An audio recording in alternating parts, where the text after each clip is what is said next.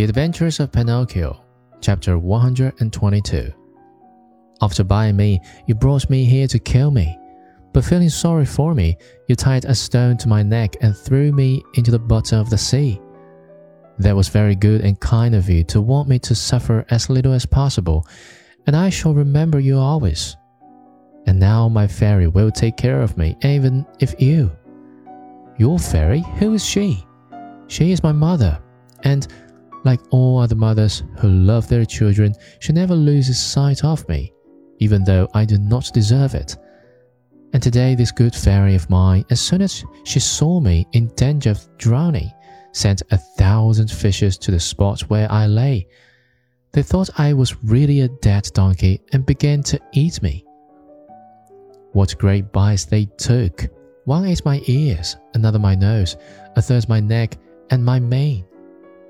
Some went as my legs and some as my back, some among the others.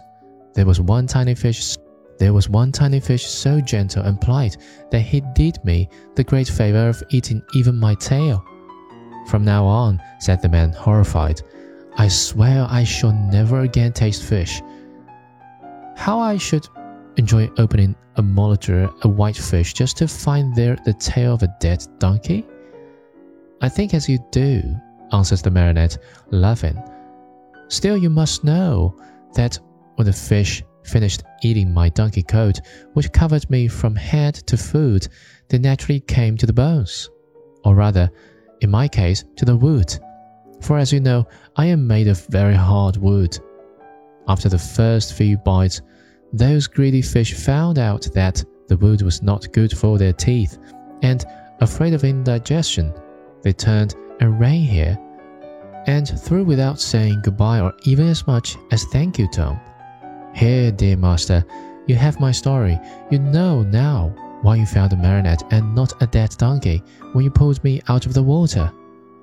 I laugh at your story, cried the man angrily.